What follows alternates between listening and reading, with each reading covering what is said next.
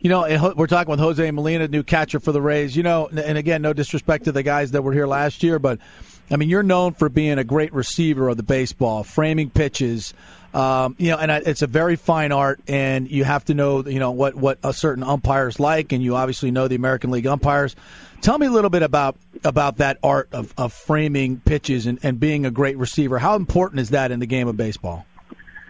Well, it is huge. You know, the the first thing. I mean, you frame the ball to to make every pitch look like a strike. You know, uh, the umpire is going to tell you what what the pitch it is, uh, if it's a strike or ball. But at the same time, uh, as a catcher, you have to make try to make every pitch look like a strike. If, if you go uh, that way, it, it, it will make everybody easier. You know, a lot of umpires doesn't like the pressure of close pitchers, and right. so next pitch they may give it to you. I'm not saying they're all like that, but there are some like that. Plus, you have to uh, make sure that your pitcher hit the spot. You know, yeah. if you don't hit the spots, then um, it, it, nothing matters pretty much. You know. Uh, and and a lot of practice, you know, a lot of practice, a lot of repetition of, of receiving the ball, and uh, and that's how I learned this this game. You know, just how to catch it, just simple, just just practice. Good morning, and welcome to episode 84 of Effectively Wild, the daily baseball prospectus podcast. Uh, in New York, New York, I am Ben Lindbergh, and joining me, as almost always, is Sam Miller in Long Beach, California. Hello, Sam. That's the second time in a row yes. that you've introduced me by noting that I have almost always been there for you. Is this a, yes, right. A, is this a thing that you're now I think passive so. aggressively pointing out to me? well, I've almost always been there for you. Is my review coming up and you're laying the groundwork? right. There was that one time. Um, so, but you brought a, a topic today, which is so did you did too, right? Uh, no. It's Friday. Um, hmm. It's okay though. I have one, and it's yours. The topic is actually you. So, e. Uh, it's your. Talk about it's your, that for a while. Okay. It's your piece about um, Jose Molina. Oh, the Molina topic. Okay. Yeah. So, uh, so we can just pretend we both came with that. Sure. So, um, in case anybody missed it, um, you should go back and read Ben's piece that he wrote, I believe, Wednesday, um, about catcher framing and Jose Molina, who is probably your favorite player right now. I think. Yeah, possibly. Um, Other than maybe who is it? Uh, Brian Bruney. Brian. Brian. Brian Bruney. uh, yeah. Uh, yeah, David Robertson and Jose Molina are probably my favorite players right now, just because of the things that they do. Uh, you haven't written your David Robertson piece yet. Uh, I saw that you requested some stats yeah. about him, but yeah, I haven't written a, a long thing about him. I don't know that it's anything new, really, maybe, but it's uh, there's interesting stuff about him. Maybe I'll just make my topic for today David Robertson. We can talk about the two players who fascinate me. So, um, Molina, though, uh, is the um, sort of epitome of the catch framing revolution, um, and he rate, routinely rates uh, basically at the very top of our um, catcher framing mm-hmm. metric. And um, uh, this year, according to um, Max, is it Marquis or Marchi? I believe it's Marchi. Uh, tweeted that he had been um, he had been worth 50 runs above average this year um, with catcher framing alone, which um, is probably more what I want to talk about than what you wrote. Uh, you wrote uh, you showed Molina's greatest frames, which was amusing and, and entertaining and all that. But mm-hmm. I'm more interested in sort of the, the larger topic, which is the idea that these numbers could possibly be correct and what they mean for player evaluation. Uh-huh. 50, 50 runs is um, essentially 50 runs uh, to give you a, um, a uh, an idea is the difference between Miguel Cabrera and Miguel Olivo this year. Right. So what Yeah, you're essentially I- saying is that Molina is an MVP candidate, Yes. and if he does this routinely, what you're essentially saying is that Molina or a catcher like Molina is a Hall of Fame candidate over the course of a career. Yeah, well, I, I mentioned in the, in the article that if you just add five wins onto his total, which basically was replacement level without the framing, um, then you get a, a player who is over five wins, and there are very, very few of those. There were 15 of them according to our, our stats this year. So, Well, and this is 50, isn't this 50 runs above average? yeah, but uh, I think it's it's the same. Talking to to Colin uh, because you you you like do the replacement level adjustment after uh, you add the runs, so it, it's not actually higher than that above replacement. And and replacement level defense in a lot of cases is just average defense. Um, I don't know whether that's the case for framing, but so. I said that if you just added those runs onto his total, then he would slot in between Adam Jones and and Giancarlo Stanton as like the twelfth uh, most valuable player and the most valuable player on the Rays. Um, He didn't get a single MVP vote today. not one. Uh, one thing I didn't mention in the article was that Yadier Molina, I think, would be probably the best player in baseball if you Oh. added his framing because Yadier. I wondered. yeah, Yadier Molina was second among all catchers uh, with I think it was about 35 runs or something compared. And Molina does this every year too. So you what? Uh, well, according, I mean, every year being like the couple years that, that Right. Well, and figure this out. But Well, that's how you know that, or that's one thing that at least gives me confidence in these numbers that there is a high correlation from year to year. It's not just, uh, it, it's not like looking at BABIP or something for a pitcher that fluctuates from year to year. A, a good framing catcher one year tends to be a good framing catcher the next. It seems to be a real ability or a skill that is persistent. so if you had an MVP vote this year in the National League, did you vote? Did you get a vote No. for anything? No votes for anything. If you had had the NL MVP vote and you had known this information about uh, Yadier Molina, would you have voted for him number one? I think so. I think I would. Yeah. Yeah. I mean, uh, just out of curiosity, be best guess. I mean, this is obviously just going to be a guess, but what year do you think it will be that people start voting for a hypothetical Yadier Molina in a hypothetical MVP race like this?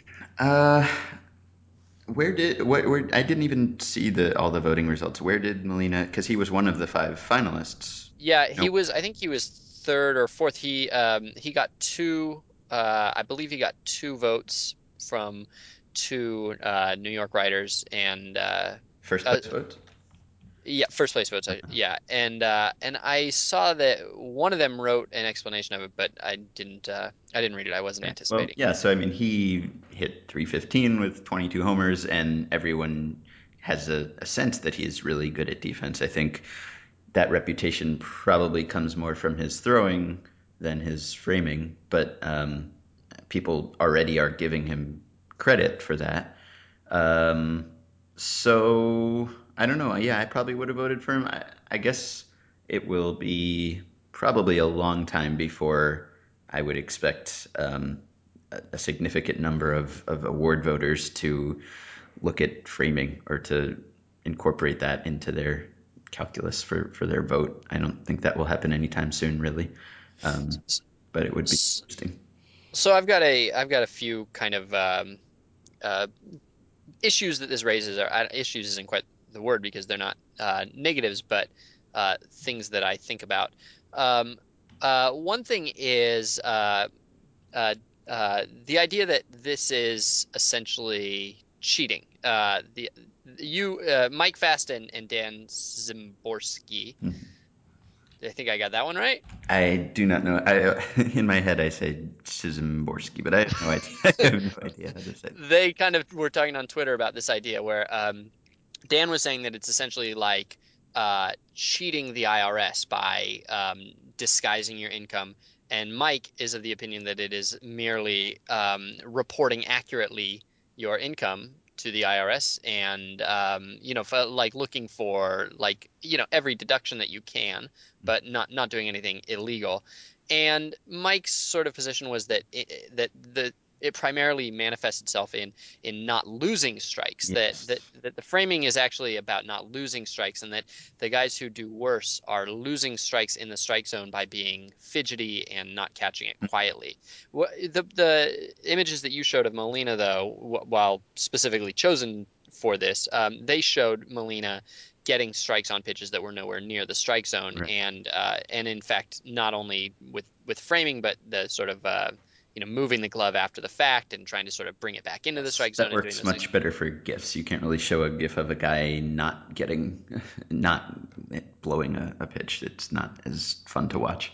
Yes. Uh, well, although it is kind of fun. To, uh, watching a guy blow a pitch is very fun. Yes, but, that can be fun too. But watching um, Lena not do that would not be. Do you do you think that there's any ethical issue here at all? Uh, do you think this is the sort of thing that uh, if players um, saw it happening, uh, so realized what a big deal it was, uh, if, if the if the the metric itself gained mainstream popularity, do you think there would be a backlash at all against these type of catchers? Uh, I don't know. Possibly. I I feel like the any backlash there is, and there was even some in my article in the comments section was not directed towards the catcher, but just towards the system of uh, you know fallible umpires who can be influenced by these things. I don't think anyone blames Molina necessarily for working within the the framework of a you know system with a human umpire who cannot perfectly assess exactly where a, a pitch crossed the plate. Um, so, I mean, I think he's just working within the, the constraints of the current system, and, and some people see it as another reason why we need robot umpires, which I guess is a is a valid thing. Um, I would kind of miss it now that now that I'm aware of this, and and it's one of my favorite things to watch in a game, uh, and to and to look into statistically. I would miss it now if if there were no opportunity to do this. Yeah, that's the sort of the second angle that I was thinking about, which is that this is a statistic that we don't really have the ability to go back and measure retroactively. Yeah. It it uh, which is kind of uh, it's always sort of a bummer when you have stats, especially as uh, we try to incorporate this into warp, for instance, uh, to have this real discrepancy between mm-hmm. the information we have about modern players and uh, unmodern players, eh, where unmodern in this case is like four or five years ago. Mm-hmm. It's it's uh, kind of hard to to know exactly what to do with that because this isn't insignificant information, and it's not even like defense where obviously we have better uh, understanding of defense now than we do, um, you know, looking back at a guy 70 years ago. But you can do a decent enough job um, replicating it. You can't replicate this at all mm-hmm. before before a couple years ago. And now uh, I think that if this, regardless of what, uh, you know, regardless of how much this catches on, I think that probably robot home plate umpires are an inevitability within I don't know 20 years. And if this really um, if if this really changes the way people view umpires and catchers, it could speed it up. Uh, this could be a stat that only exists for like I don't know, 10 years. That's kind mm-hmm. of a weird thing. Has there ever been a stat that only existed for 10 years?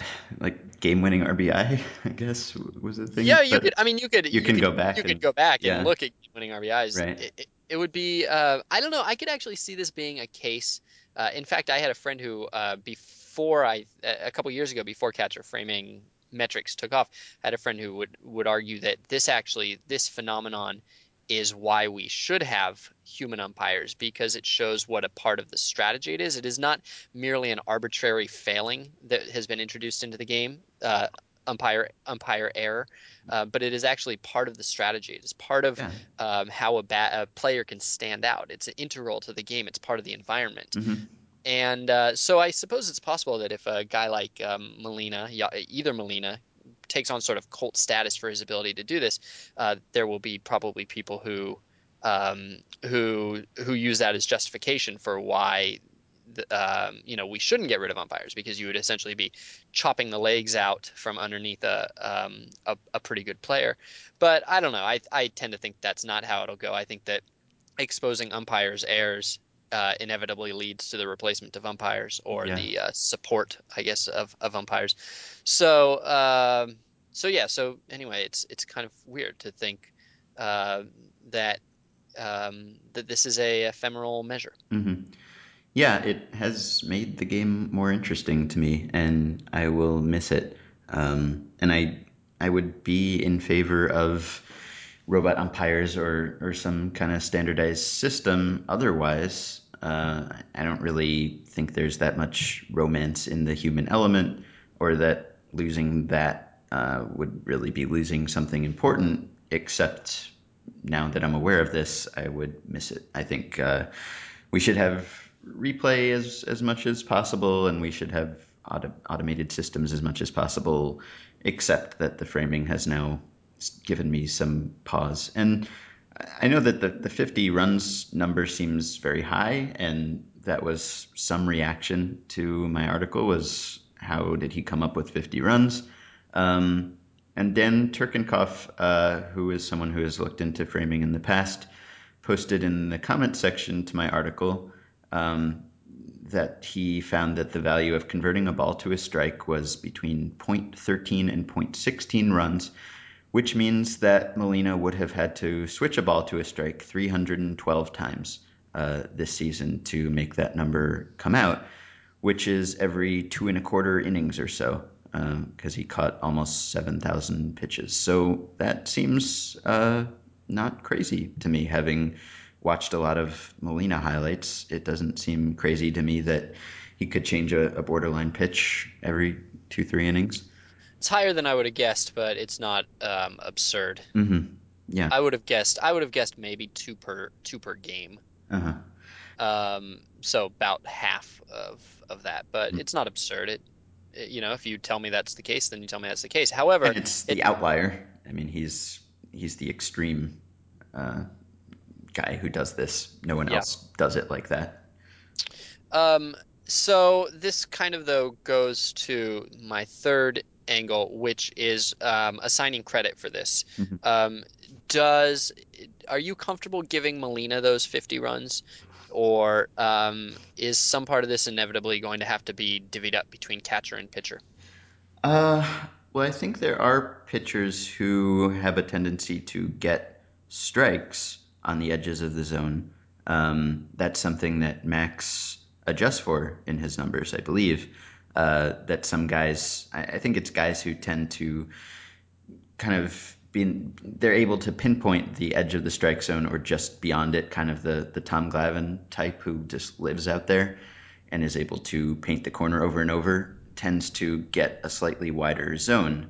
So if that's the case, then I don't think you can just give it to the catcher. So I think you, it's complicated. You need to look and see whether uh, whether the pitcher has been able to expand the zone with different catchers um, before you can assign credit. So no, I probably wouldn't give all 50 runs to Molina. You'd have to kind of look and, and see, and that's what makes it complicated and why I'm glad Max is around to adjust for these things. Um, but yeah, that that is something that he factors in because you have to look at that, and uh, it's it's partially a, a pitcher ability as well as a catcher ability, though I think it's probably more towards the catcher end. Yeah, the interaction between catcher and pitcher would be an interesting next level to study because uh, certainly I think if a if a catcher or uh, sorry if a pitcher knew that his catcher had this ability, then it might change where his uh, you know mentally where he he sets his own target for throwing, you know where where he considers the boundaries of the strike zone, and um, and uh, the catcher is of course uh, going to know his pitcher and know uh, you know when he sets up he's going to know whether his pitcher is going to be able to hit that spot. And I mean, essentially, a catcher is calling location uh, based on whether he thinks that location is going to get a strike, just the same way that he calls a pitch, a fastball or a changeup, based on the possibility that that fastball or changeup is going to have a positive outcome. So um, the catcher's role is um, nonetheless, uh, you know, has to be accompanied by the pitcher executing the pitch. Mm-hmm. And so it's uh, it's hard to know just how much to divvy it up. I mean, I don't know, probably like I don't know. I, I, I think that without thinking about it, my my first reaction would be that it would probably be something like split down the middle, but uh, it might not be. It might be almost all on the catcher. It wouldn't shock me. Mm-hmm. Do you think um, that there is a player, or or has there ever been a player who, I guess, is so underrated, or at least the the difference in the perception of him by people who are aware of this and aren't aware of this? I mean, has there ever been? Because the thing with Molina is that if you haven't heard of of catcher framing or you haven't heard of it as a, a quantified thing, you think that he is I don't know if a, if he's a bad player, but he's kind of like your he's the he's the 25th guy on the roster almost. He's uh, he's Puerto Rican Jeff Mathis. yeah, pretty much. He's uh, I don't yeah. I mean he he has a reputation as a good defensive catcher generally. Um, but he's not a good hitter, and, and no one thinks of him as anything more than just kind of your typical catch and throw second or third string catcher who's, uh, you know, like the last guy you, you add to the roster, really. Um, and yet, if you're aware of this stuff and if you believe in this stuff, then you think he is on almost the short list of, of the best players in the league. Uh, and I guess that's what fascinates me so much yeah. about him. Because, I mean, normally when we say that a, a player is underrated or he's not fully appreciated, it's not, there's not nearly the gulf between the perceptions of him that there is with Molina. It's like, well, you know, people are, are aren't looking at this guy's walk rate or something. He's actually a better hitter than than most people give him credit for, or something like that. It's not it's not this massive difference between what two people might think of this player. Well, right. It goes back to what we said at the beginning. I mean, this is hard. I mean, there has never been anybody, I don't think, who would fit this, or at least not in the last, I don't know, 50 or 60 or 70 years, because there is apparently no skill in baseball uh, other than you know at the most basic level hitting and, and pitching. There's no single skill in baseball that has this swing. And i mean really what we're talking about is i mean what it, what is a guy like a guy like Doumit is like negative 30 or 40 runs right? Yeah so you're, you're talking about a you're talking about a 90 run swing. Mm-hmm. um, and there i mean you know a 90 run swing is the difference between uh, miguel cabrera and the worst player in baseball this year. Mm-hmm. so that's the gap for one skill. And mm-hmm. there isn't another skill in baseball um, that is that big. And so you, by definition, unless we discover something new, I mean, yeah, sure. Like you could say that, uh, you know, stolen base efficiency was underrated for a long time, but you, you know, the difference between the best base runner and the worst base runner in any given year is like 16 runs. Mm-hmm. And so you're, you're just not going to, I don't think you're going to come up with anything like this. I, I guess it's conceivable that, um, that maybe in time uh, our relationship with like leverage, pitcher leverage, could change. Where a guy like um, Mariano Rivera or you know Craig Kimbrel could we could discover that in fact a well leveraged reliever is you know as valuable as um, you know the the fiercest traditionalist argued, and that you know in fact these guys should be MVPs. I mean, you look at the MVP voting today, yesterday, if you're listening to this on Friday, and you know it's basically these guys, these relievers are afterthoughts, and then all of a sudden Fernando Rodney is number two on some guy's ballot, and it's conceivable that that we would change our opinions about pitcher leveraging, and a guy like you know a, a top-notch closer could end up being um, that valuable. Mm-hmm. Uh, I don't think it's particularly likely, but that would be an example of something where you know you might close the gap uh, similarly to this. But mm-hmm. but no, otherwise no. I mean this is this is um, this is sort of a, a paradigm shifting um, statistic, and it's hard to cope with. And I wonder what that will mean when the, the paradigm does fully shift. I I have talked to people with teams who I know subscribe to, to these numbers or, or their own version of these numbers. I know Max has also.